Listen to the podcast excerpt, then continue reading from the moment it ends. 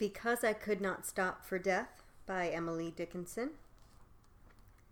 Because I could not stop for death, he kindly stopped for me. The carriage held but just ourselves and immortality. We slowly drove, he knew no haste, and I had put away my labor and my leisure too, for his civility. We passed the school where children strove at recess in the ring.